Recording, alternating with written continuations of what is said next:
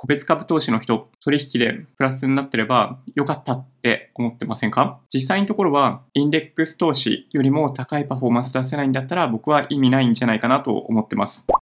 こんにちは、ジョニーです。今回は個別株投資がいかに高いパフォーマンスを出すことが難しいかについてお話ししていきたいと思います。個別株投資やっていて難しいと思うのは、総合的に見てインデックス投資を上回ることが非常に難しいという点にあります。パフォーマンスという意味で純粋にインデックスを超えるのって難しいですね。簡単な例を挙げていきたいと思うんですけど、例えば手元に100万円があって5分割しますと、20万円が5個、これで合計100万円。これを、例えば、その5分の1、5個に分割したうちの1つ、20万円分は、ある種、いつでも出動できる資金として取っておくとして、残りの4つを個別銘柄に投資するとしてみましょうか。この時に、4つの銘柄がそれぞれ年間通じてね、プラス20%、プラス10%、プラスマイナス0%、マイナス10%になったと考えてみたときに、これって一見うまくいってたんじゃないかなっていう気がするじゃないですか。プラス10%、マイナス10%、プラスマイナス0%っていう部分があったとしても、1個プラス20%になってるのがあったりするんで、これでうまくいったでしょって思うかもしれないですけど、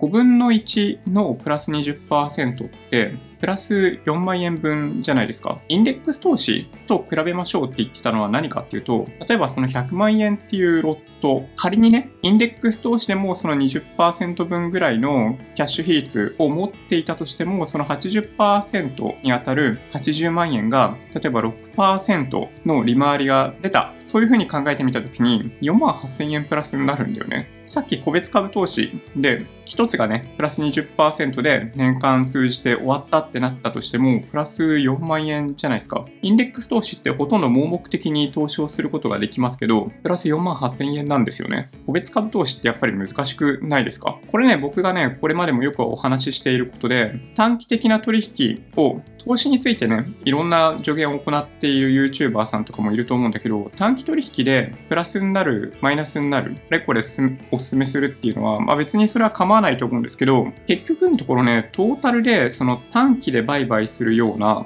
まあ短期中期で売買するような取引が、長期取引のインデックス投資を上回ってんのかどうかっていうのが重要なんですよね。だけど彼らってほとんどは100万円で買って105万円で売る。これだけでも勝ったっていういうわけですよ、ほとんどの人は。だけど、インデックス投資の平均的な利回りって、まあ、6、7%ぐらいあったりすることを考えれば、個別別株投資で年間ね、5%プラスになったとしても、それはね、負けなんですよ。インデックスに対して。こうやって考えていくとね、いや、本当に個別株投資がいかに難しいかっていうのは皆さんもお分かりいただけるんじゃないかなと思います。というわけで今回は個別株投資がいかに難しいかというお話をしてきました。パフォーマンスっていう観点でいくとインデックス投資を上回るパフォーマンスを個別株投資で出していくっていうのは非常に難しいことだと思います。逆に言うと、個別株投資でインデックスを超えるパフォーマンスを出している人たちは、マジですごいと思う。本当に一握りだけど、本当すごいと思う。そういう人になりたいんだったら、それを頑張るのもよし。多くの人は、それを下回るようなパフォーマンスしか出せないっていうのが分かってんだったら、インデックス投資に切り替えるのもよし、だと思いますので、今回はそんな感じで締めたいと思います。もし今回の動画が良かったっていう方は、高評価、合わせてチャンネル登録していただけると嬉しいです。それではご視聴ありがとうございました。